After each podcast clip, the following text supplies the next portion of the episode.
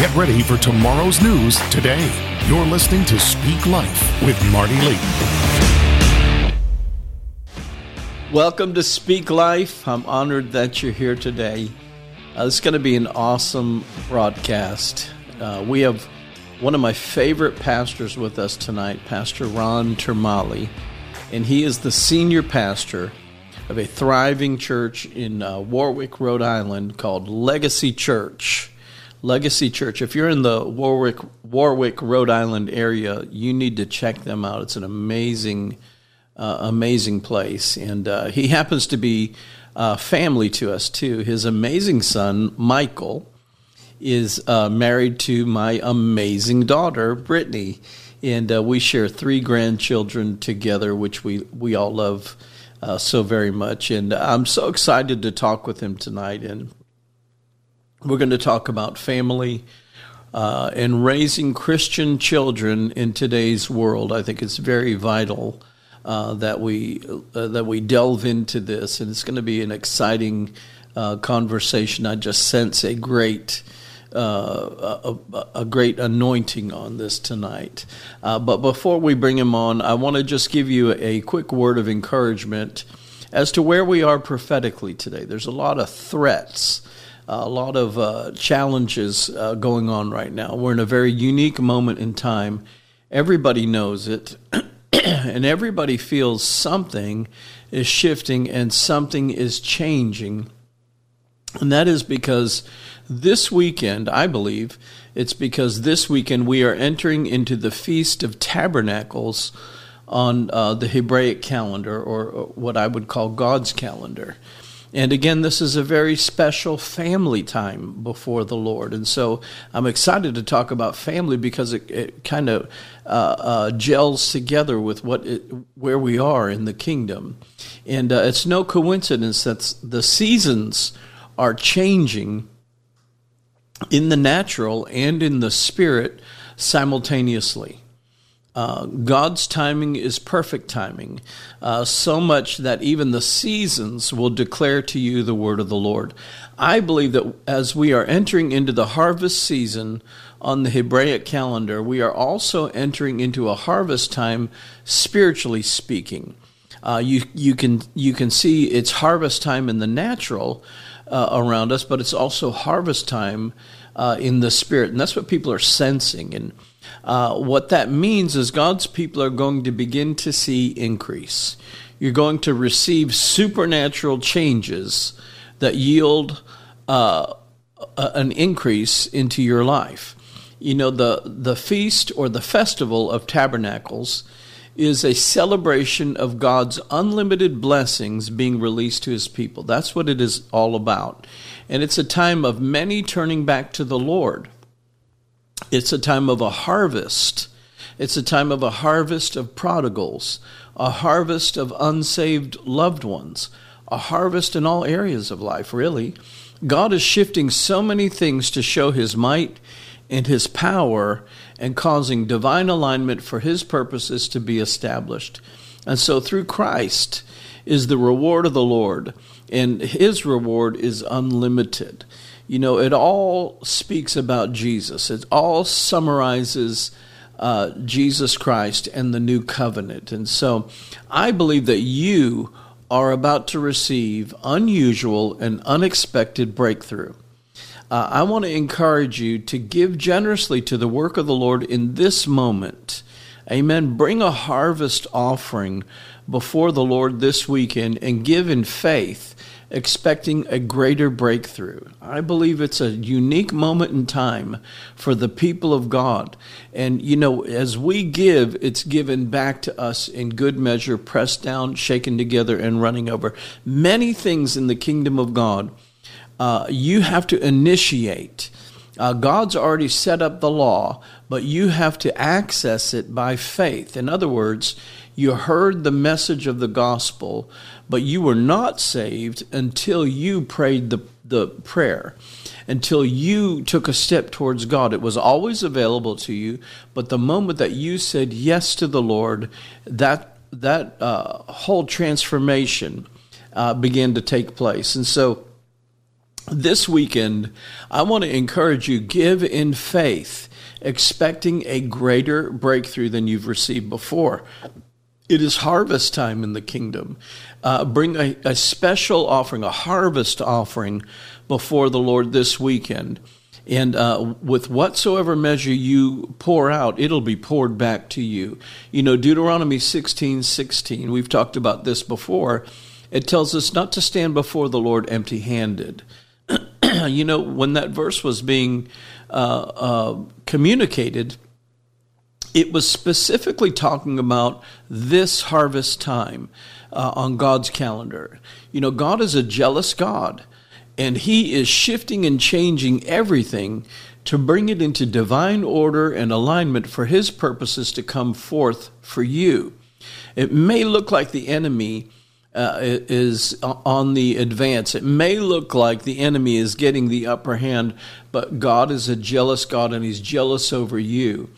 And what you're sensing right now is God is changing everything for His purposes to come forth to bless you. And that's what God's warriors, His prophetic people, are sensing right now.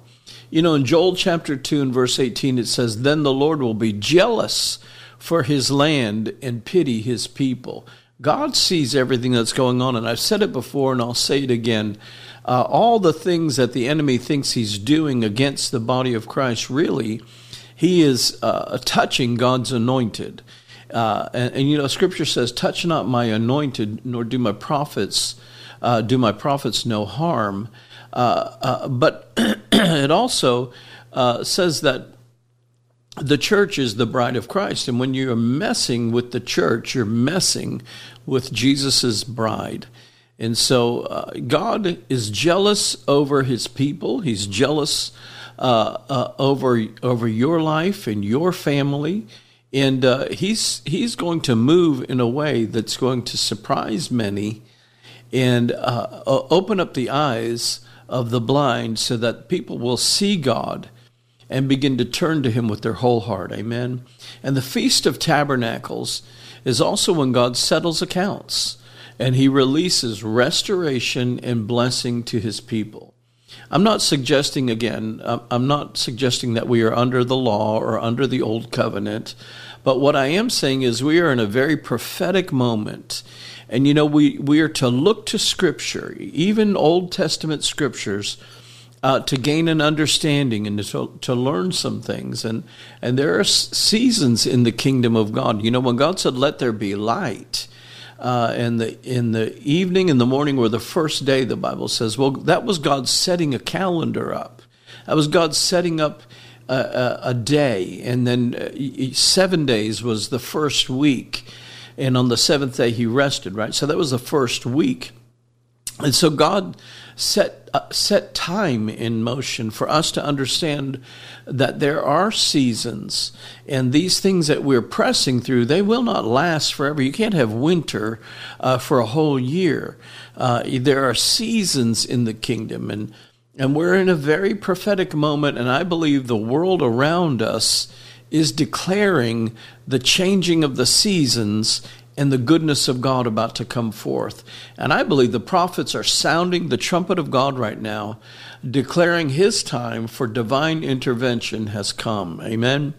So scripturally, this is all for God's people to receive a great gain for the new year that has been launched on the Hebraic calendar. And I believe it is exactly what I and other prophets are sensing is happening right now. I also want to encourage you not to listen to the media or the negative reports or the pending Armageddon, as some have said. These things may get challenging, but as believers, we need to keep our minds, according to Scripture, stayed upon the Lord, and the God of peace will keep you. And don't let the threats of the enemy hinder your faith. The enemy's always going to threaten, but let it encourage you. Let it inspire your faith. You know, they say when you're over the target is when the enemy reacts the strongest. And so, listen, we're hitting the target over and over again with our prayers, with our intercession, with our decrees and our declaration. God hears, and a remnant is all God needs to make incredible, cataclysmic changes in the earth. And so God is on the throne, and he's in control of every aspect of what is going on today. Our Father is protecting his family, and according to Scripture, nothing shall by any means harm you. You know, I believe we're in the great shift that Daniel prophesied in Daniel chapter 7. And those of you that know this ministry, I've quoted this many times. Daniel 7, verses 21 and 22, it says, I beheld, and the same horn made war with the saints, and that's where we have been, and prevailed against them. And then verse 22 has a very big word in it, until.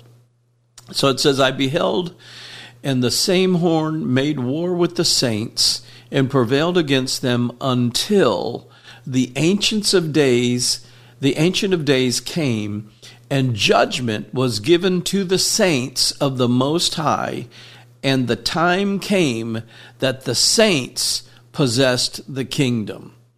So let me say that to you again. Things were going in one direction, and this is a vision that Daniel saw. Things were going in one direction. It looks like the enemy made war against the church and was prevailing against them until the Ancient of Days came. I believe Jesus is on your battlefield right now. I believe the Lord of hosts, the Lord of angel armies, is on the battlefield right now. And the armies of heaven are engaging with the armies of the army of God on earth, the church, and with a forceful advance, we're taking the kingdom by force.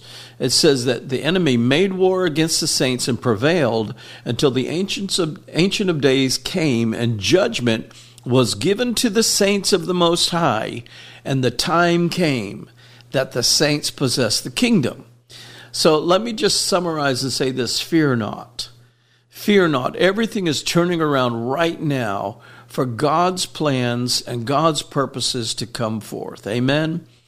I pray you're encouraged today and that you receive a fresh grace for you and for your family in this blessed new season in the Lord. And, this time of the Feast of Tabernacles is a time to celebrate God. And don't let the pressure of the enemy keep you from celebrating what God is about to do in the midst of his people. Amen? Many people are coming to the Lord. There is a great awakening. There is a great revival, a great reformation that is released from heaven and now will begin to invade earth like we have never known before. Amen?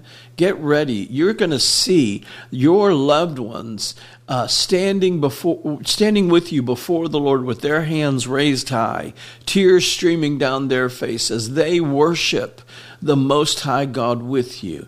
There is a reformation happening right now, a revival, a renewal, an awakening, however you want to term it. God is waking up the mighty, and we're going to see changes like we've never known before as the kingdom of God begins to possess the promised land, and the promises of God, all the promises of God, begin to come to pass, and we rule and reign with Christ right here, right now. Amen. God is doing something awesome, and I want to encourage you. Get ready. The things that you think are so far off are about to happen for you now. Amen? Amen. Amen. I pray that you're encouraged by that. And, right now I'd like to introduce someone who I have a very high regard for. He is a pioneer, I believe an apostle of the faith. He is my friend and my brother, and I want you to welcome with me to the broadcast, Pastor Ron Termale. Welcome back to Speak Live, Pastor Ron. So glad to have you back on the program, and it's good to see you. Thanks, Pastor Marty. Tell us how things are going. It's good to see you too. Tell us how things are going with Legacy Church in Rhode Island. Well, Rhode Island is part of New England. And if you're from the South, obviously, you know that New England is a tough place to to have church, but by the grace of God, our church is doing well. Our community of churches and New Life community churches, now there's 5 locations, are doing well here in New England. And we believe that, we're called to minister to this part of the country. And so, but we do ask you to continue to pray. We're believing for another great awakening. As you know, a lot of awakenings happened in this area of the country. Yes. And we're believing another one is coming. Amen. For our nation. So pray for us. Amen. I absolutely believe that. And just to kind of make sure everybody is up to speed, many people probably already know, but our daughter Brittany married your son, Michael. And yes. We have a wonderful family, and it's a great blend of 2 families. And we share 2 beautiful grandchildren together. And yes, it's just so happy. I'm telling them, have some more. Yeah. Have some more. Yeah. Michael, Brittany. Absolutely. Be fruitful and multiply. Yes. Be fruitful and multiply. It's the command of the Lord. But, that's right. That's right. Which brings me to what I wanted to talk about today, family. You know, it's so important. I'd like to talk a little bit about family and marriage today, and how important it is to prioritize family. You know, we have 3 children, and they're all working in the ministry with us, and they're all happy serving the Lord together. And yes, thank you, Jesus. And you have 3 children that are working with you in the ministry. And what's your key? Well, there's a lot of keys. To, first of all, raising a family is not easy, especially in the world that we're living in right now. But, I would say it sounds like a cliche, but the Lord being preeminent in your home, living the Christian life, not only in church on Sunday, but Monday through Sunday, that is key. My wife and I have been married for 39 years. We got married when we were 11 and 10 years old. I'm only kidding. Repent from that. But we've been married for 39 years, and we've lived the life. It's not easy living the Christian life, but it's the only way to live, and that has a tremendous impact upon your children. They have to see Christianity modeled in your home. And it has to be real. It has to be, it has to be radical Christianity. You have to be truly people that live the life biblically, and not just kind of talk the life, but they have to see it modeled in your home. And I believe that when Christ is in your house, he helps you parent your kids, because he gives us all the keys in Scripture. And, yes. Another key is to really be part of a great community, a church community, where you can get the support, help of people who maybe have gone before you as Christian parents, and you can get advice from when you are challenged by different situations in raising your kids. And so good. We've been blessed to have that, we've been blessed to have that in our home. And I think our kids have seen that the Christian life is a blessed, happy life. Amen. The world would try to say the world is what the world has more to offer, but they have seen through our lives that no, Christianity has more to offer than the world. So, there's a lot more to talk about than that. Absolutely. I was, studying in the book of Nehemiah this week, and just kind of preparing. And I wanted to just read a couple quick scriptures here, and maybe kind of set the stage a little bit.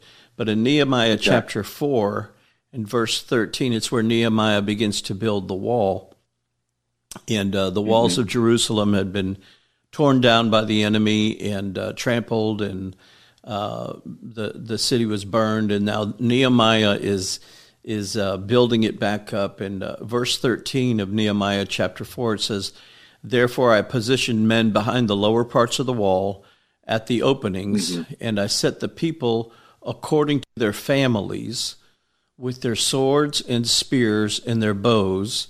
And I looked and arose and said to the nobles and to the leaders and to the rest of the people, do not be afraid of them. Remember the Lord, great and awesome. Fight for your brethren. Fight for your sons. Fight for your daughters. Fight for your wives. Fight for your houses. And then in verse 20, then it says, wherever you hear the sound of the trumpet, rally to us there, for our God will fight for us. And so for me, as that's so true. So it's exactly how we approach our family. It's how we approach everything. And I think Nehemiah was saying, take a stand and fight for your family. And if you fight for your family, God will fight for your family too. And what we're seeing in our nation today, in the nations of the world, is the enemy always attacks the family first. You know, the attack is against the home, against the values that, we know to be true and right. And I believe these are values that are worth taking a stand and fighting for. And when we do, God fights for us, Yeah, and, the devil hates family. Yes.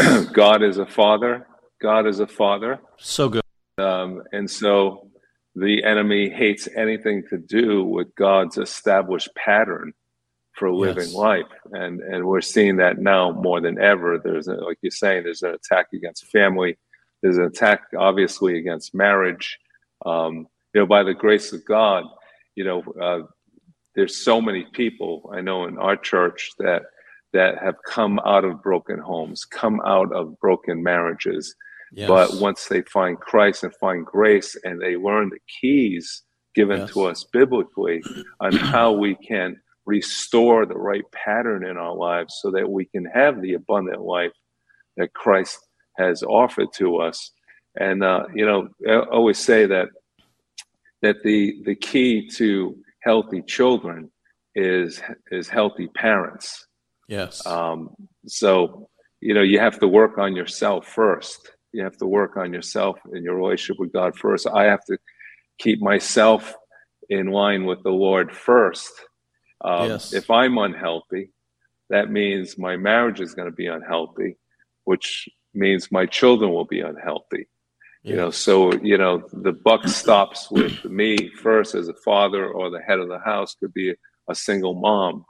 But with God, you can pass on a legacy of faith and health and spiritual well-being, emotional well-being, physical well-being to your children with the Lord. And that's key. Absolutely. Key. And, it's worth fighting for. Let me clarify that. Family as defined by the Bible is worth fighting for. A man, a woman, and their children. That's a biblical definition of the family. And, even in... and you have to fight. You have to fight. That's exactly the point I wanted to make. You have to fight. Yeah. This was where Nehemiah was. He was in a position where it was a time of restoration. It was a time of rebuilding. It was really a time of national awakening and reformation for them, which is where we are today. And, if you look in you find the genesis of every revelation is in the book of Genesis. And the first thing that God created was family. And he charged them, like we were just saying, be fruitful and multiply. There was actually a command from God, and it's still a command from God that we are fruitful and multiply. And you find that throughout Scripture, that God commands his people to multiply. And in fact, the Bible says children are the reward of the Lord. And gift. They're a gift. They are absolutely the gift of God. And you don't know it until you get on the other side when you're holding your child. There's all that fear and intimidation beforehand. But it's worth fighting for, again, especially in the 21st century. You know, the battle is against family. It's against having children. It's against, you know, it's against marriage. It's trying to redefine all these things. But I believe it's worth fighting for. And I think the church as a whole needs to take a stand and fight against this counterculture narrative that, in my opinion, only seeks to divide and conquer the nuclear family. And if the devil can do that, he can take down the nation. Yeah, and I think you're right. I mean, even pastorally, you have to not be afraid to speak truth from the pulpit. You can't be afraid for your youth leaders to speak biblical truth that is many times counter-cultural. And we have to be able to take a stand and say, listen, we believe that the Bible is the authoritative word of God. It's inerrant. It's the authority on every subject. God doesn't change and mold himself to appease cultural sin. And the Lord is not too concerned about being culturally relevant. And so, but it's a challenge today because even in the Christian world, there's so much confusion where, you know, the word love is being redefined. Yes. Well, you can't have love without truth. And really the Bible says, you know, essentially the scripture says God is love. Yes. And so if you want to define love, you have to define it through the lens of who God is and how he says we should live. And with regards to a strong family, I believe there's no way to have a strong family unless you go to the book of books and you look at the manual that God has given us and how to have a healthy, whole, strong family. Because when you look at society and look at culture, I mean, obviously, Pastor Marty, you know, we came from broken families. Yes. We came from dysfunctional families. I know I did. Yes.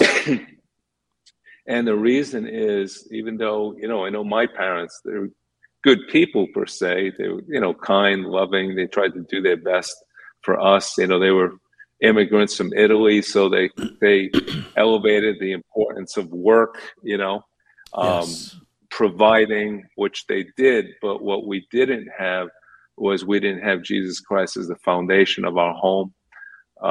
We didn't have the values and the beliefs that God wants us to live by. And so I kind of was like a wild child, you know.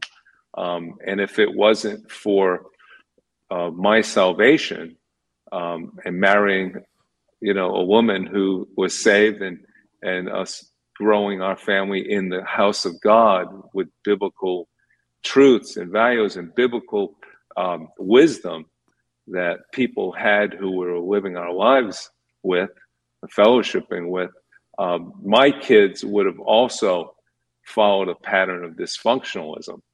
Yes. And, but by the grace of God, you know, we had to fight against cultural norms. I had to fight against things that I was raised with, you know, even culturally being Italian, you know, that were unbiblical.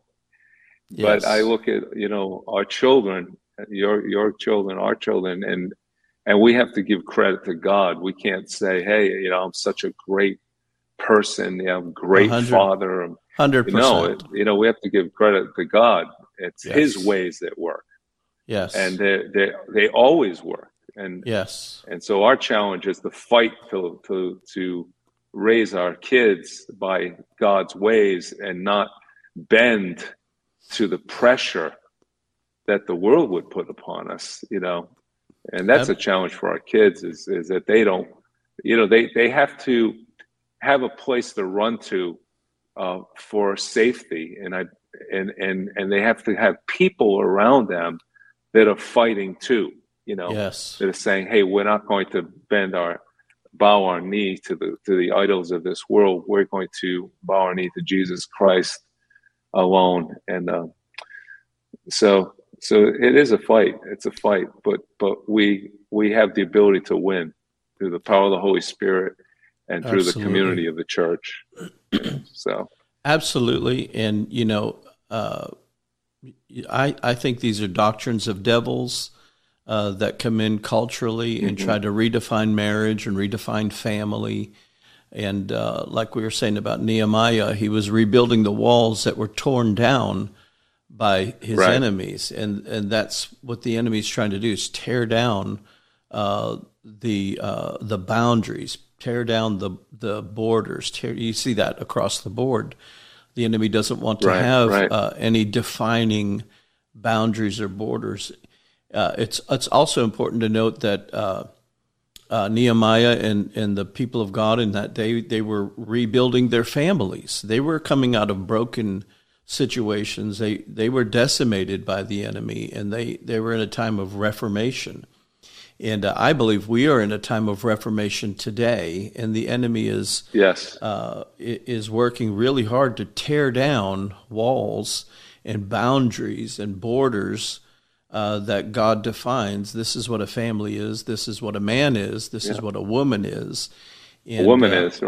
Yeah, and some people get they want to be loving and they want to be gracious, and they want to, but if you do that, the enemy just comes in. True love takes a stand. And in verse 20 that I was reading to you, it says, our God will fight for us, and he will prosper us, so therefore we his servants will arise and build. And so the enemy wants to destroy, so that there is no definition there. And by doing that, like you were saying, he removes what God has established. And but if we'll take a stand for what God has established, God will fight for us, and he'll prosper us in it.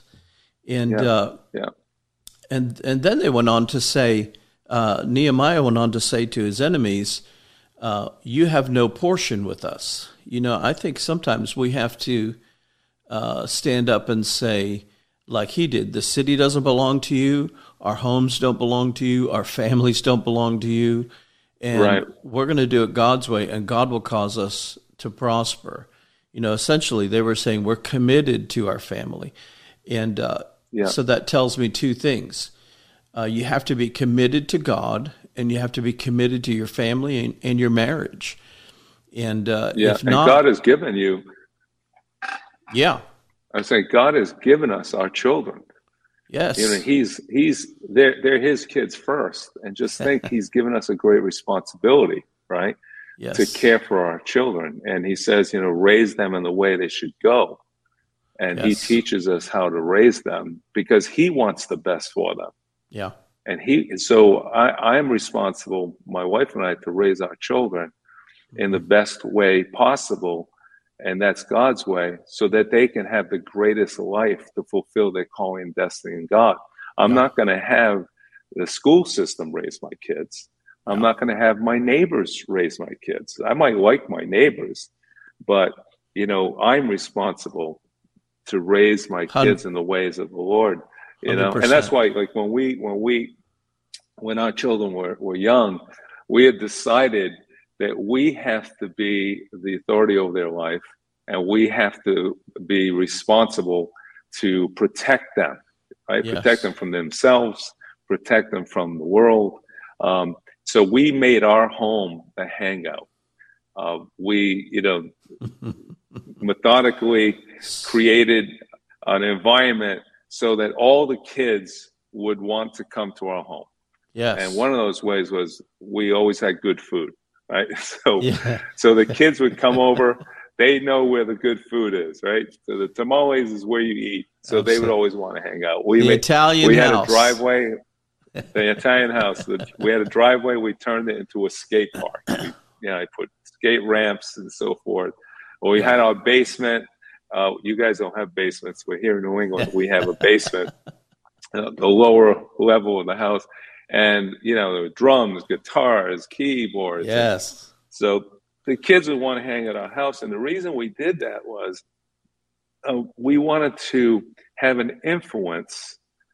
Not only do we want to protect our kids, because we don't know what they're going into when they go into other people's homes, but we wanted to create a safe environment, not only for our children, but for their friends. And so they come over, and then we look at, you know, the most of the children that came over, they're all adults now, and they all love the Lord and serving the Lord. Yeah. And it's because they followed in the ways of Christ, not even realizing it. We were raising our kids biblically, and they saw the benefit of that. Yes. You know, they felt safe. They felt loved, you know. Yes. They heard about Jesus. And it's so important that we realize that, you know, when we say fight, we're talking protecting, right? Yes, protecting. And so we have to protect our kids. And sad to say, in the world that we live in, you have to protect your kids from the school that you're sending them to. You know, I think down where you live, Pastor Marty, in, you know, Tennessee, Nashville, you still have a significant element of Christianity that's influencing in the schools and your government. You know, it's still a level of Christian morality that's fighting.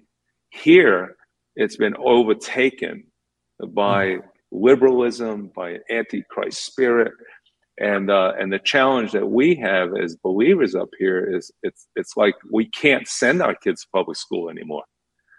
You just can't. Yeah. Because they're being indoctrinated. There's an antichrist spirit. Yeah.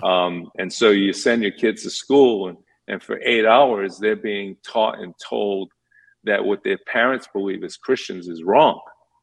Yeah. You know, so, you know, our options are so limited now, and I'm starting to see why God would tell his people, be ye separate.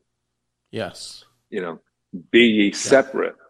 And it's almost like, you know, now we're at a time where, you know, you can't send your kids to public school or college. You have to be careful. Yeah, or college. I mean, I was just talking this past Sunday that 66% of Christian kids that go to secular college end up walking away from their faith. Yeah. And so here we are as parents saving up to send our kids to college like it's a good thing, and they lose their faith. Yeah. You know, so we have to rethink parenting, rethink what kind of, how we're going to educate our kids, you know, and we have to rethink these things because there's an all out assault against Christianity in the world that we live in. And parents, you know, you're responsible for your kids. And, you know, I know Pastor Marty probably prayed the same thing. My prayers for my children was, I would always say to the Lord, Lord, I just pray one thing.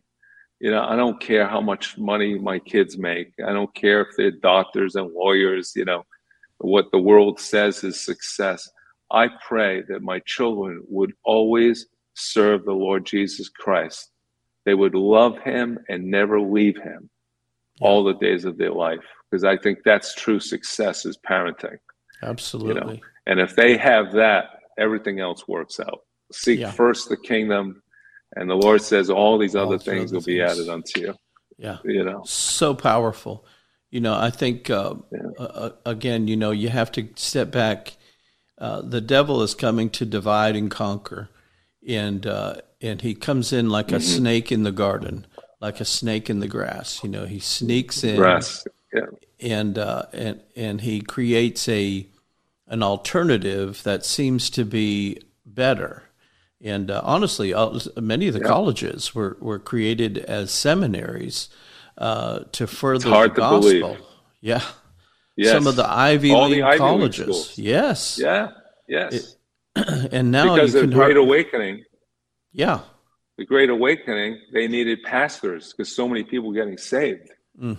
So pastors started these universities. You know, we have a lot of them here in New England. You know, pastors started them, but the devil has taken over. And I believe the enemy's taken over because Christians stopped fighting. Yes. They allowed positions of authority. Yes. Yeah. And fight for your community. Yes. Fight for your school. Yes. And all of a sudden, we started kind of like thinking that Christianity is just behind the walls of the church. And we started letting go of positions of authority in the marketplace. Yeah. And so school committees have been taken over by not only just people who might be unbelievers, but actually against God. Yeah. You know, and, yes. And so, you know, and I can see like what's happened over the last 40 years. Cause I went to college and I got my MBA as well. And when I was in school, you know, these conversations were being had in the 70s, in the 60s and 70s to secularize the nation. Yeah.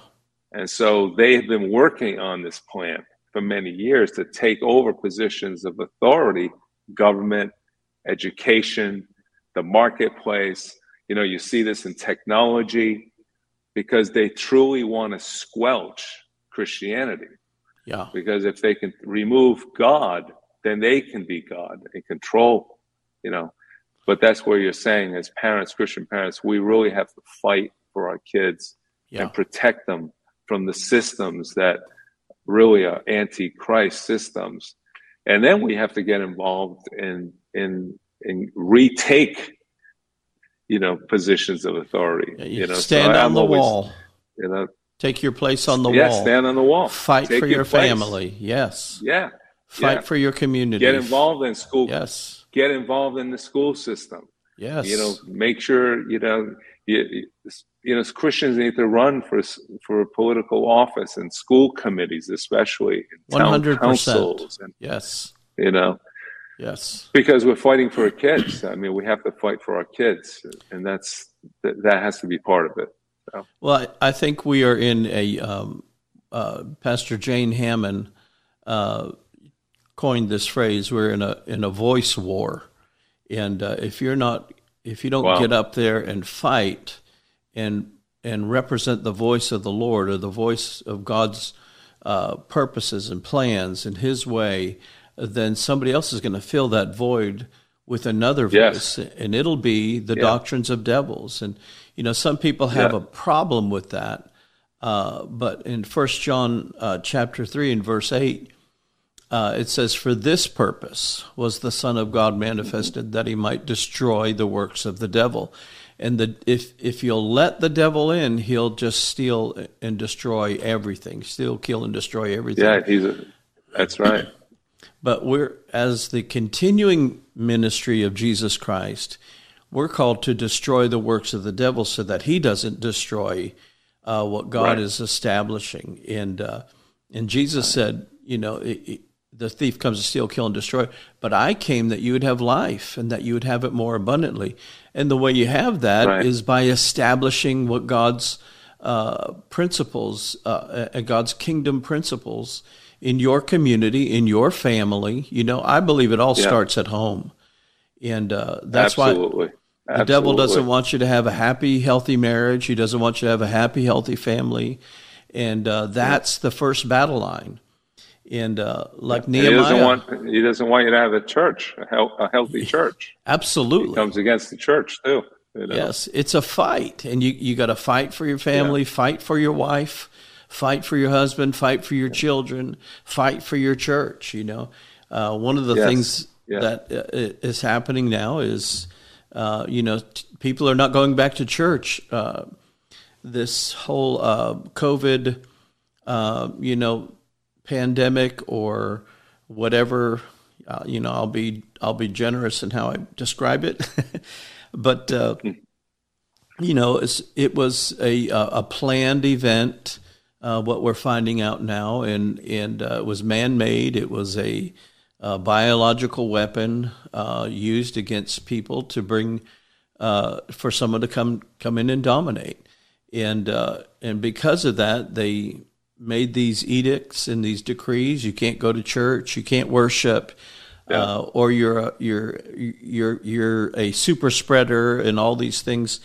So the intimidation factor was there, and many in the church just backed off and said, "Okay, But people like us, we stood up to fight.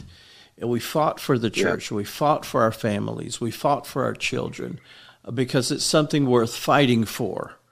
And I believe in the power of prayer and the power of declaring God's promises over our communities, over our nation, over our families, over our marriages, over our children.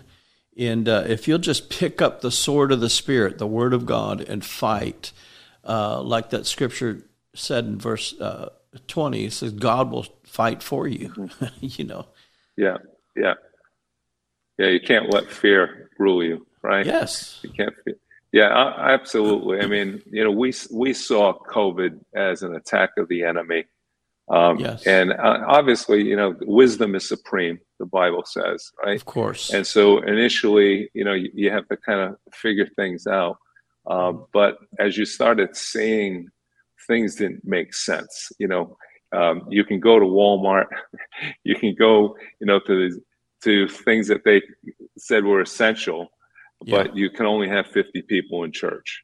It didn't matter how big the building was. And we started saying, this does not make sense. Right. It doesn't make sense. And so, and then, you have to decide, are you going to look at things biblically and listen to the voice of the prophets? Yes. And listen to spiritual leaders, have insight. And I know we took a position that we're fighting against fear. We believe that the church is essential, and we can see the work of the devil because our families need church. We need the gathering. Yes. We need the house of God. We need our children to be with other people, children of faith. We need our youth to be with other, young people of faith. Yes. And we believe that, and I believe with all my heart, because obviously you and I wouldn't be here if it wasn't for the church. Yes. I always say Jesus saved my soul, but the church saved my life. Yes. And you can see there was, there's a constant attack against the church, a constant attack against the church. But the good news is the Bible says the gates of hell, Jesus says the gates of hell will not prevail. Yes. Right, against my church. So we know that, but again, it takes fighters. Yeah. It takes fighters, I thank God that we took a position to fight. And so our church has grown through COVID because we have taken a stand against the enemy, But why do we do that? Because our families need the house of God. Yes. People think, I can be a Christian in my house, me and my kids in my house. Well, no, you can't. It's contradictory to the Word of God. Yeah. We need one another. I need I call them spiritual aunts and uncles helping me raise my kids. I need accountability. I need, people who say, hey, you need to talk to your kid. He's, because he needs fixing over here, We need the church. We need the house of God. And, and that is essential to build strong families. 100%. We can be imperfect, Pastor Marty, which we are. Yes. I'm not a perfect man. I'm not a perfect father. I'm not a perfect husband. But I do have someone who's perfect helping me, and that's Jesus. And he's given me not only the Holy Spirit, but he's given me his family, the church, that we can help one another to raise healthy families, Yes. And I know, there's no doubt that your kids and my kids, they love the Lord and are serving God because we've had these keys in our lives. Yeah. The safest place people, to be is the church. It is heaven. Strong tower. Yes. And the gates of hell, the onslaught of hell will not prevail against the church. And so that's safest place for your family to be. Place. And, to me, it reminds me of in Jeremiah where, of course, I study the Bible. And so these are the thoughts that come up in me. But when Nebuchadnezzar decided to come in and steal everybody, all the best children, all the best wives, mm-hmm. all the best that the people of God had, and steal them and take them back to Babylon, which he did. And that's where, the voice of one crying, Rachel, crying for her children. That's the second place in Scripture where it says that. The third place is when Christ was born. And the first place was when Rachel was dying under the tree. But, it seems to me like that's what the enemy's strategy has always been. And that's what he's trying to do through the culture right now, is come in and steal people from church, tell them you don't have to go to church. Take the best that God has created and pull them out of the church. And then what you find is people don't have the strength to stand on their own. And because God designed it that we need the church, we need each other. Iron sharpens iron. Absolutely. Isaiah 65 and verse 8, it says, the new wine is found in the cluster of the grapes. You're not going to get the new wine with a grape. You have to be in the cluster of the grapes. Yeah. And Ephesians chapter 4 says that we're to be fitly joined together with every joint supplied. The church has to be fitly joined together. Forsake not the assembling of yourselves together. And the much more as you see the day approaching. And so, there's so many scriptures, so much revelation about God's blueprint, his design for us to be together, so that the enemy cannot come in and steal our children and steal our marriages and steal our best. Right. He's modeling family. The Lord models family. Yes. He has a family. Yes. It's the house of the Lord. It's the people of God. It's the church. It's the assembling of the brethren. Yes. And even prayer. It says, whatever two or more you agree, there has to be agreement. That creates a power in prayer. But I thank God for, the church has been the place where I've learned to be a parent. I've learned to be a husband, not only by the word of the Lord that's preached every Sunday, but by seeing people raising their kids in a godly way, Oh, yes. And then thank God for all the ministries of the church that help us. I thank God for youth ministers. I thank God for those who take care of our kids on Sunday morning, and they do their little Bible studies, and the kids like going to church because they're learning about God at their level. The church is a wonderful thing. Praise God for the church. Amen. Some people... Amen. Some people, especially some of the young people that I talk to, they're afraid of marriage. They're afraid of children. They're afraid to have children. They don't want to raise children because they don't know what the world is going to be like. And of course, that's been they're intimidated not to have children. I'm not afraid for people to raise children, and I'm not afraid to raise my grandchildren in this hour. The world is messed up. It's always been messed up. But I know that God's way is always going to come out on top, and no weapon formed against us will ever prosper. Will prosper. That's right. That's right. And when you build your house, it's interesting.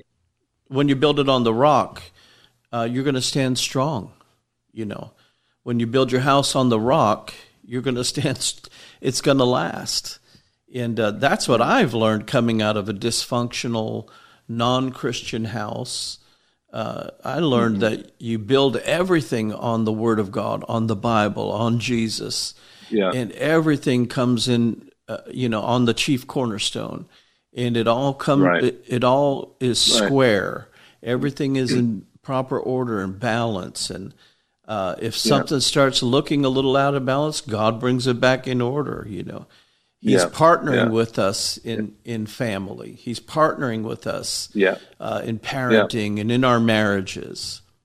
Yeah. And He's a restorer. Yes. People come into the church. We all come into the church broken. You know, broken homes, broken marriages, you know, broken relationships with our kids. Our kids are messed up. But thank God we have a place and a person, the Lord, who comes and begins to restore. Yes. And there's no other place where that happens than in the church. There's no other place that has the power, the supernatural power of the Holy Spirit to be able to give us what we need to battle against demonic elements. I mean, our fight is not against flesh and blood. Yes. You know, it's like I tell people who are struggling in their marriage, I say, listen, your problem isn't your wife. Yeah. You know, it's a demon. You're being attacked by someone who hates marriage. Yes. You know, and you have to see it that way. And that's why, you know, we need the Lord, we need each other, we need God's word to help us, and we definitely need the community of the church. We need pastors, you know, we need teachers, we need prophets. God has given us all these gifts within his house. Yes. You know, like I say, the church is a spiritual hospital.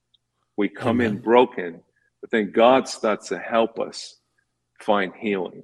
Yeah. Find how to have a good marriage. Find how not to screw up your next marriage. You know what I'm saying? Because he teaches us how to live, you know, and he teaches us how to parent and raise good kids. And even like if you're watching today and you're thinking, you know, my life is so messed up, my house is so messed up, my kids are so messed up, there's no hope for me. That's a lie from the pit of hell. Yes. You know, the church is filled with testimonies that once I was lost, now I'm found. Once I had a, you know, terrible life, but my life has changed. Once I was a terrible father, but now I'm a good father. Once I was a terrible husband, but now I'm a good husband. But God is so good, and he has a lot of patience and mercy with us, you know. Yes. But thank God that we can turn to a Savior who can save us in any situation. Amen. Save your marriage. He can save your life. He can save your marriage. He can save your children. He can save your future. Yes. You know, your future doesn't have to be what it has been with the Lord. Amen. He's good. God is good. You know, I could go in 10 different directions off of what you just said, but you know, where sin does abound, grace does much more abound. Some people feel like they can't go to church because they don't have it together, and that's a lie. That's a lie. You've got to go to if you go to church, you'll find the grace of God. You'll find the good news, you'll find the joy. You know, I don't know. I'm sure it's the same for you, but after every Sunday service, every single one of them for the last 30 years almost, somebody has come up to me and said, I really needed to hear that. That message was directly to me. It's like you were reading our mail. Right. It's like you were in our conversations this last week. And the truth is, Jesus is reading your mail. He is preaching that directly to you. He is in your week all week long, and he is talking to you, and he is there to encourage you. And where you make mistakes, where sin abounded, grace does much more abound. And grace is his enabling power by the Holy Spirit to overcome, you know, so that you can live the life you're supposed to live. And, you know, the attack against family and against children and against, you know, it's something that I think we need to allow God to reframe. You know, we keep talking about building the walls, reframe families, you know, and like we were saying, every house that's built upon the rock will prosper. Mm-hmm. It'll be strong. It'll stand the test of time. Storms of life will come, but that house is built on the rock, and it's not going to shift. It's not going to move. And, you know, I was thinking about that this week while I was praying. And, you know, I actually have gone to Jerusalem a couple of times, and I've seen the walls around the city of Jerusalem that were actually built thousands of years earlier by Nehemiah, and those walls are still standing. Why? Because they're built on the rock, and that's a testimony, right? To us. You know, we see people at the Wailing Wall praying, thousands daily praying at the Wailing Wall. Those walls were built by Jeremiah because he built it on the rock. It's amazing. All these thousands of years later. So what does that testify to us? That if we'll fight this fight, if we'll stand for family, if we'll stand for marriage, if we'll stand and build everything upon the rock Christ Jesus, and follow the blueprint, which is his word, follow his commands, we're building something that'll last for generations, and it's called legacy. Yeah. And I think we know that. Pastor Marty, I think every person knows that within their core. I believe that. The Bible says the truth is written upon our hearts, right? Yes. And it's like we know, it's like within us, because we're created in God's image, right? Yeah. So within us, we know what's right. We know it. We know it. And what ends up happening is with indoctrination. Sorry, there's something that just popped up on my screen. With indoctrination, right? With the the god of the airwaves, who we know is the devil, right? Mm-hmm. That voice, and like you said, if you don't speak truth, the devil's going to speak lies. Mm-hmm. And so people listening to the lie that's contradicting what they know is right. So they know God has created a man and a woman. They know it's not a decision that a child needs to make. What are you going to be? You're going to be a boy, you're going to be a girl today. You're going to, I'm hearing people, kids are going to school and saying, that identify as a cat. Yeah, this is happening in our schools here. It's insanity. Yeah, we all know that, and I believe that we need to voice truth in love. Not condemning, not judgmental, not in hostility, not to hurt. But if truth is spoken, the truth sets us free. Yes, and I believe that courage needs to start with us as believers in the church. And if we would lead in just speaking truth and love, then even those who maybe are not believers at this point will hear the truth and they'll start saying, that's true. Yeah, that's true. We've lost our minds. We've lost our minds. Maybe I need to get back to church, like my grandfather, how he raised my father, Mm-hmm. But that's what we're praying. We're praying, God, bring an awakening, bring a revival, bring a renewal, but let us speak truth in love. And especially us as believers, let's not let the culture raise our kids. Yeah, 100%. Let's raise our kids. Yeah. A wise man spoke to me many years ago when we first got married and said, you raise your children. God gave them to you. One thing you have to recognize is God gave your wife to you. God gave your children to you. And you have to stand up as the husband, as the head of the house, not to be a tyrant over your house, but to stand and to raise your family as unto the Lord. I came from a heathen background, and I didn't know what the Bible said. I didn't know anything about manhood. I didn't know anything about being a husband and those kind of things. But I learned as I went to church. I saw great men of God. That's where I learned. I saw how to be a man. I saw how to be a husband. I saw how to do things, and that this responsibility was now mine to undertake. And talking about those walls that Nehemiah built are still standing today, really because one man decided, I'm going to take a stand. And I'm going to stand for my marriage. Right. I'm going to stand for my family. And God joined his fight. and those walls are still standing, you know, generations later. That's amazing. So your stand as a man or a woman of God can turn everything from destruction to destiny. You know, it can turn it from things being torn to pieces to something that gives glory to God. And you know, and I always encourage, and God will back you. Yeah. Yes, God will fight for you. Yeah, He'll fight for you. Absolutely. I encourage people never to give up on anybody.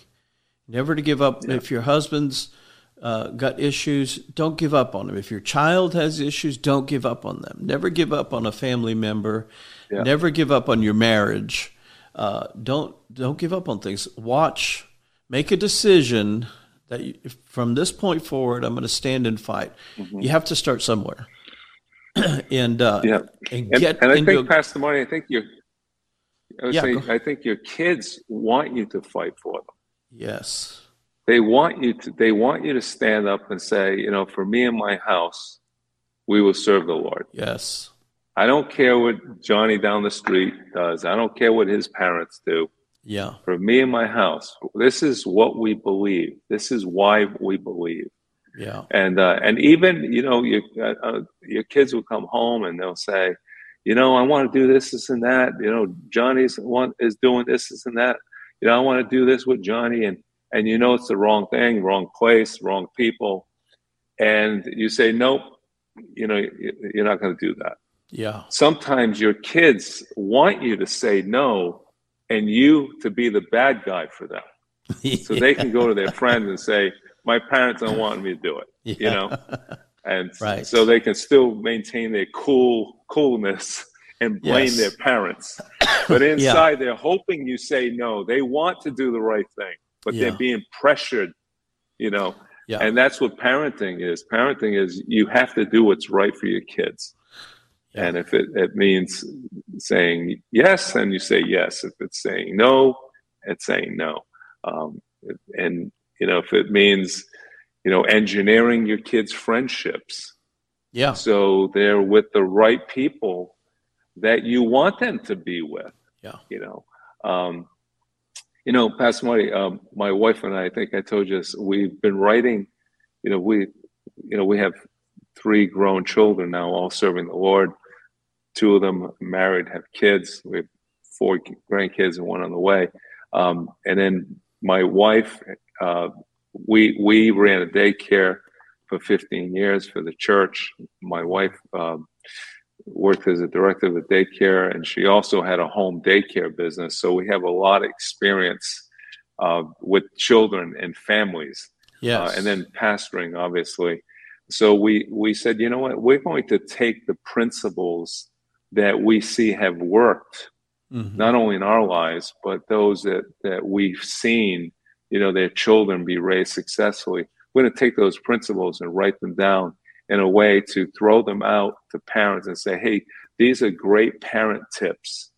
And we've written them down. They're on our website, LegacyChurchRi.com /parent tips to help parents to take principles and apply them.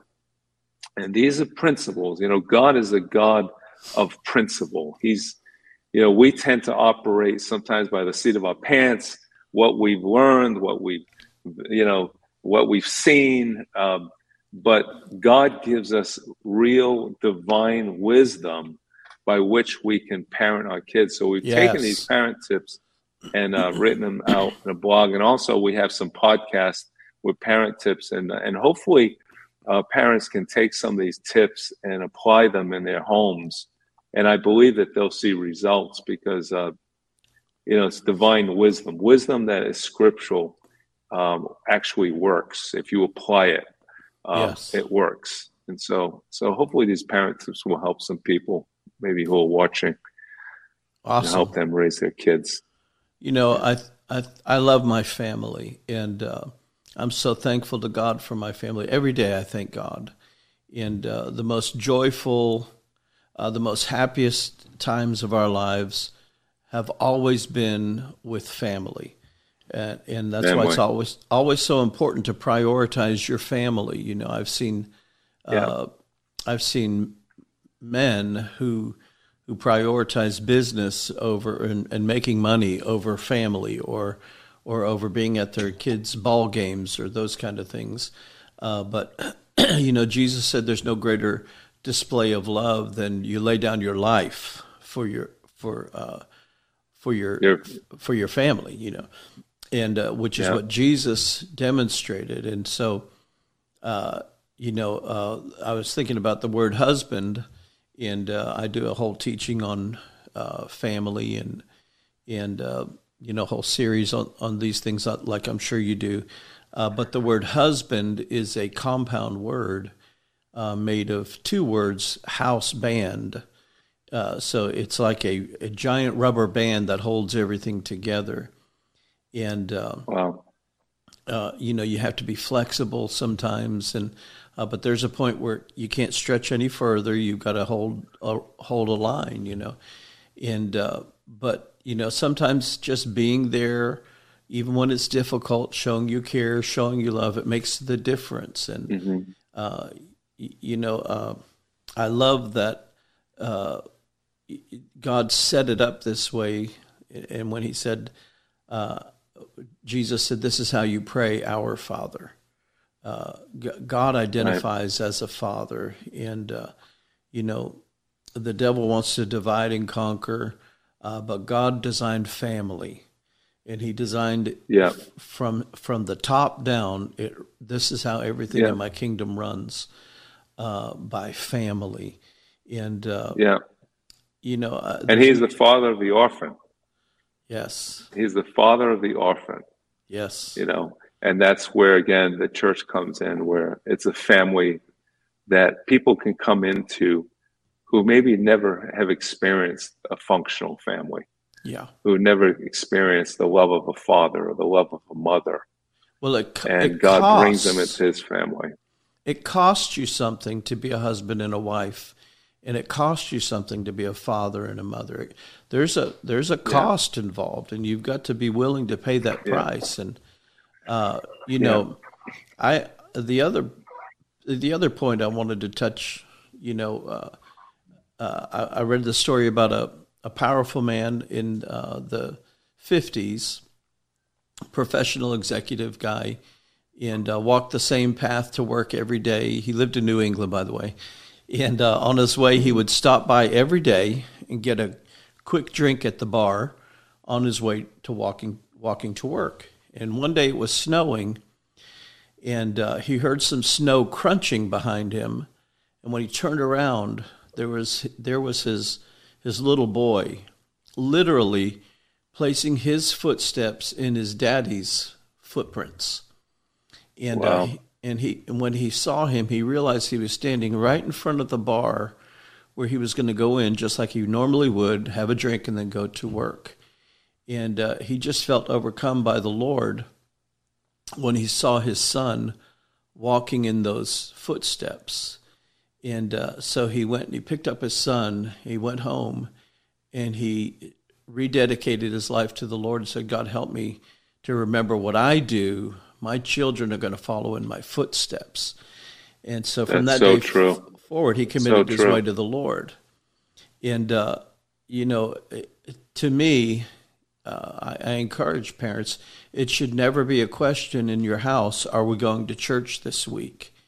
You know, it should just be a decision that's already made. You know, you might have to make that sacrifice. You might have to find some kind of way, even if it costs you a lot, to do that. Take your family to the house of God every week without question. Yeah.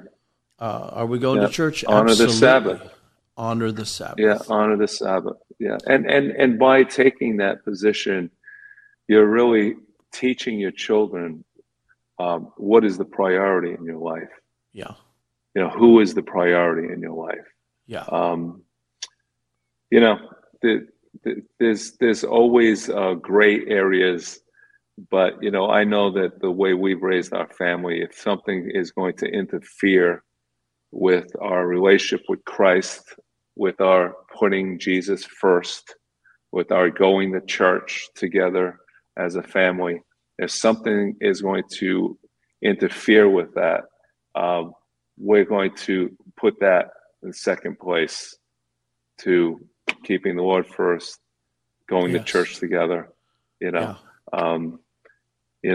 my children, there were some things that, their friends were involved in sports, but because the sports were being held up here anyway on Sunday mornings, when we went to church, we withheld them from being involved in those particular sports because we wanted them to know that in our house, the Lord is first. And the Lord is more important than sports, Yes. But everyone has to make that decision, I always encourage people, beware of dangerous distractions that subtly will try to separate you from going to church. They just creep in, again, like the snake in the grass. Yeah. When something is being held, and the only time that they can be involved in this is during church time, identify that. That's the plan of the enemy to divide and conquer. Yeah, those are dangerous distractions. And before you compromise and then demonstrate to your kids that it's okay to not be faithful to the house of the Lord, identify it and say no. I mean, really, ultimately, you have the decision-making. And, kids fuss about things. But I've seen both. I've seen some families who determine they're going to go to church and they're going to keep the Lord first place, and they're not going to allow this distraction to keep them out of the house of the Lord. And their families grow, and their kids go on to serve the Lord. And then I've seen others who've made those compromises, and their families are not built upon the rock, and the storms of life come, and that house falls. Yeah. And I think experientially, being in ministry and being a Christian for over 40 years and working with families and seeing the results that come from, being obedient to God's word, the principle, or not compromising. We've seen the results of both. Yeah. And I would agree with you that, most of the families that I've seen with children who still love the Lord, successful in the marketplace as well as in Christ, are the ones that made that determination that for me and my house, we're going to serve the Lord, we're going to honor the principle, we're going to honor the commandments, we're going to honor the Sabbath, we're going to be the body of Christ, we're going to serve the Lord, we're going to serve the local church, we're going to honor God with our giving. All the principles that God teaches us in his word that allow him to bless, Yes. That works. It works. It never changes. Like you said, those walls are built on stones that have been tested. They've gone through the shakings and it's still there. Thousands of years. God is the same yesterday, wars. Today, and forever. Yes. I was thinking about Obed-Edom, when David brought the Ark of the Covenant into Israel the first time, the ox stumbled, Uzzah reached out, he died. So they parked the Ark at Obed-Edom's house for 3 months. And so the Ark of the Covenant was actually in his house for 3 months. And then the Bible goes on to describe Obed-Edom as a faithful man in the house of God. And he had, the Bible actually says he has 70 members of his family with him, his wife, his children, and his grandchildren. 70 people. And then it goes on to say when the Ark of the Covenant was moved to the Tabernacle of David, all 70 members of his family were employed at the Tabernacle. And so, amazing. By having the presence of the Lord in his family, it changed everything about his family, and they all stayed in the house of the Lord. That anointing and that blessing flowed from generation to generation. Again, legacy, legacy. Some people may be watching. I want to encourage you, no matter what it looks like at the moment, make the decision to do everything to be in the house of the Lord, to serve God. Put the Lord first in every decision because there are dangerous distractions that want to separate you. And if you abide in the vine, then life can flow. But if you take yourself out of the vine, then you're going to wither and dry up. And that I've seen both, and I'm sure you have too. And David said, I was glad when they said, let's go to the house of the Lord. He didn't say, I was glad when they said, let's turn on the computer and watch TV. No, he said, go to the house of the Lord. There's something about that. And David's failures came when he pulled away. Yes.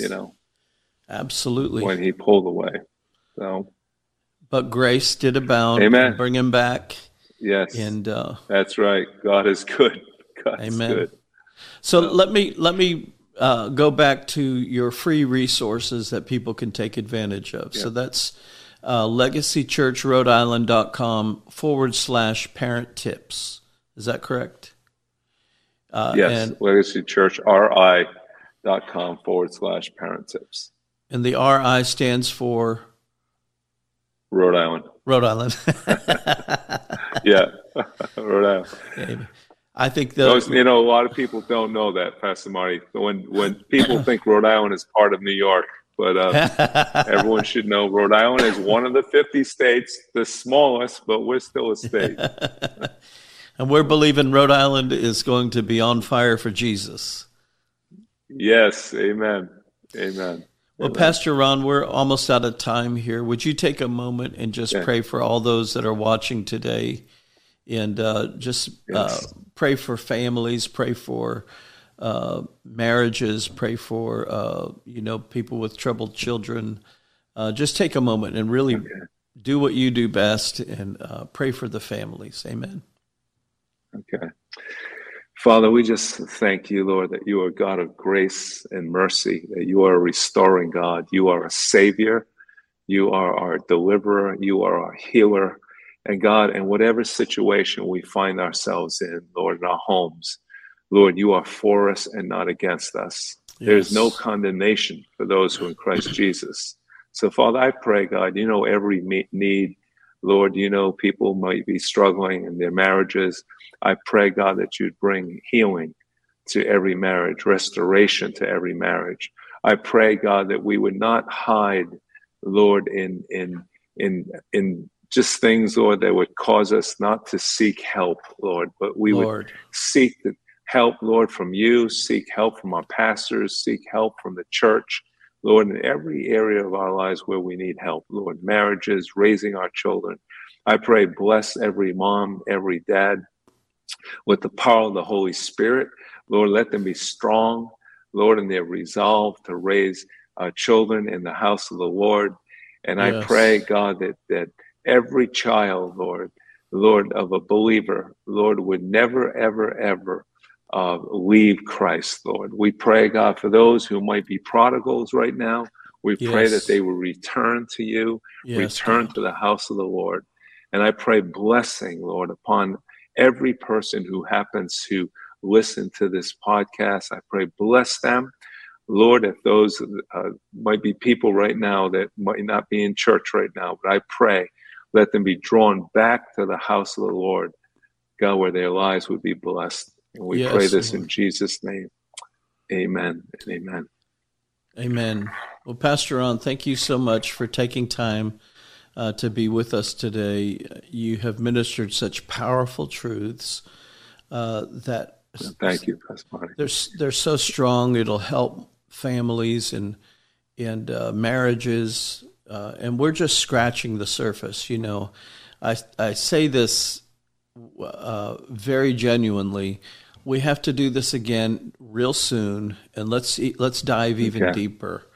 I want to do a deep dive next time, and we'll really just pull out all the stops and maybe even go a little bit longer if we need to. But you know, I think these are so vital to what people are dealing with today. People need answers. They need solutions. Yeah. You know, for me and for you, our testimony is very similar. I found the answers and the solutions in the house of the Lord. God caused people. You know, my mom, after my dad passed, my mom wasn't sure what to do with 8 kids still at home, and 8 out of 10 kids still living at home.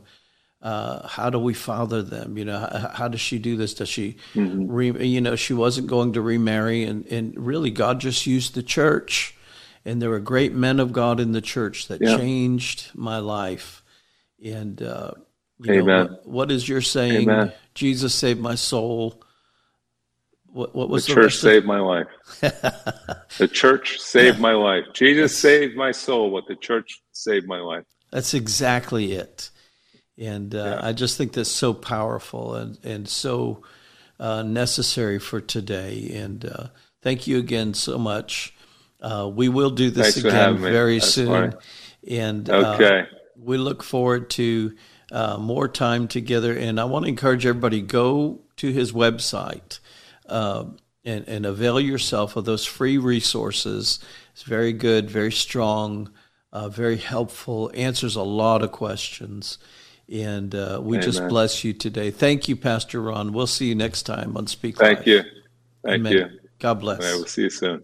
Bye. Awesome. Awesome. I know you were all blessed by that and the insight and the revelation that Pastor Ron shared with us. Thank you again so much, Pastor Ron.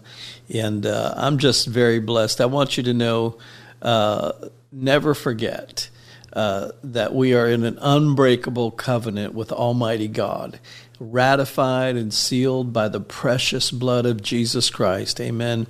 You know, Jesus received the full wrath of God upon himself so you and I and our families could have abundant life, both now and in the world to come. And so, you know, the Bible says God has your name and the names of your family members written indelibly upon the palm of his hands, and nothing can separate us from the love of God. You know, if you're willing and obedient, you'll enjoy the good of the land. And, you know, when you sow your seeds and you bring tithes and offerings to the Lord, God opens the windows of heaven and pours out blessings upon you and upon your family that you cannot explain and you cannot contain. Amen. And he gives seed to the sower and bread to the eater and increase to enjoy. And you will walk in God's overflow in every area of your life. That's what covenant is all about. And I believe his covenant truth. And he will make a way where there seems to be no way. I know some people pray fearfully for their children. You don't need to. You know, believe God is in control and he's working all these things together for our good. And, you know, bless because he's in covenant with you. Bless and don't curse. Speak blessing. When we're weak, he's strong. Amen. And so, you know, you initiate greater blessing through generosity. Philippians chapter 2 and verse 13, it says, "For it is God who works in you both to will and to do good, to do of his good pleasure." And so it's God who works in us both to will and to do his good pleasure. I believe right now we are crossing a threshold as the people of God, and something powerful is about to be unleashed from heaven for you. Amen. Amen. Well, I want to thank all of you who continue to stand with us right here at Speak Life, and thank you for those who sow seeds into propagating this ministry, the prophetic ministry. And if you desire to sow a seed to help us to continue to release the word of the Lord to the nations, these powerful prophetic conversations that will help equip the people of God. There's several ways you can do that. You can text any amount to the number 84321. That's 84321. It's on your screen right now. 84321. You can also click on the link on our website at LifePointChurch.cc. LifePoint has an E in it, so it's LifePointChurch.cc. Or you can visit us at martylayton.com or speaklifetv.com. Or if you prefer to mail in your tax-deductible offering, you can do that by sending it to P.O. Box 1822, Hendersonville, Tennessee, 37077. That's P.O. Box 1822, Hendersonville, Tennessee, 37077.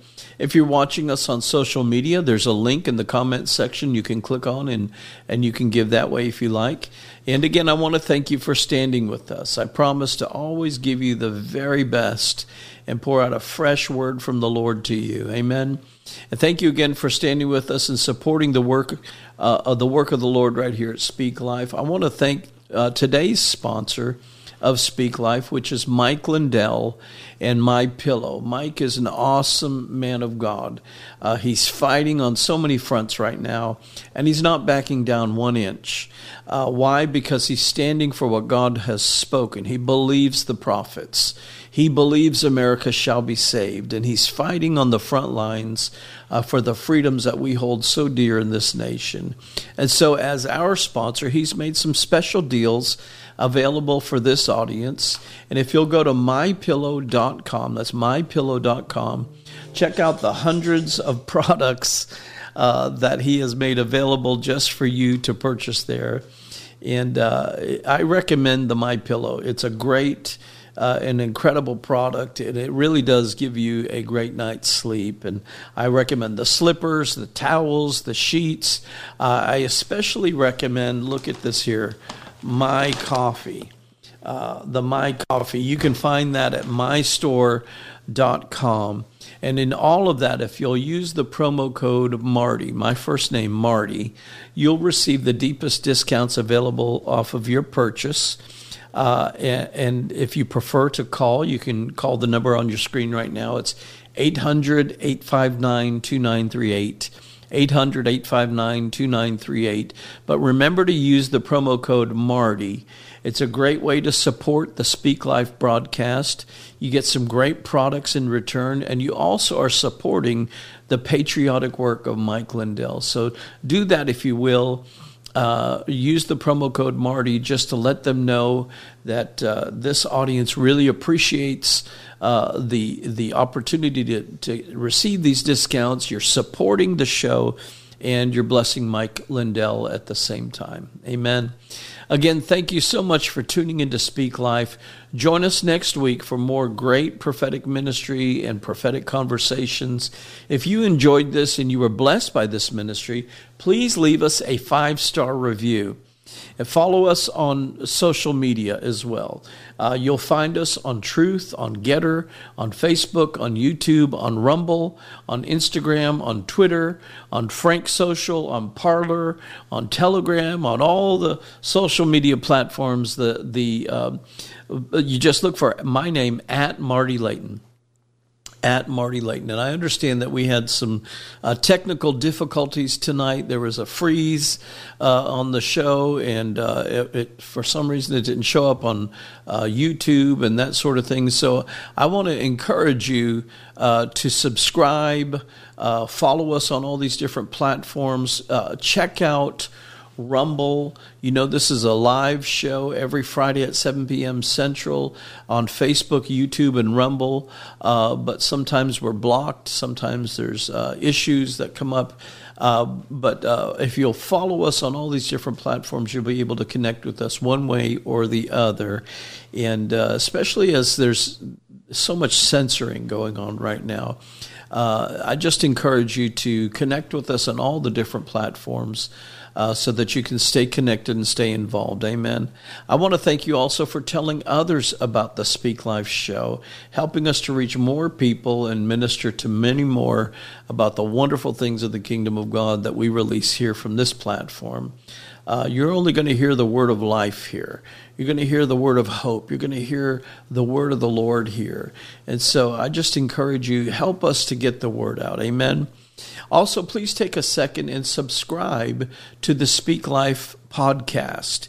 You can find the podcast on Charisma Podcast Network, on iTunes, on Spotify, anywhere really where you listen to podcasts, we're going to be there. Just put in Speak Life and my name, Marty Layton.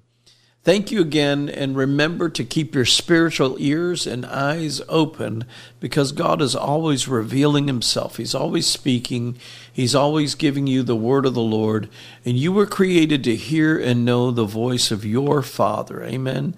Jesus said, man cannot live by bread alone, but by every word that is proceeding from the mouth of the Father. That's your design, to hear the proceeding word from God's mouth. Amen. Proverbs 18:21 declares, the tongue has the power of life and death, and those who love it will eat its fruit. And that's why we always say, remember to always speak life. Amen. We'll see you next week. God bless.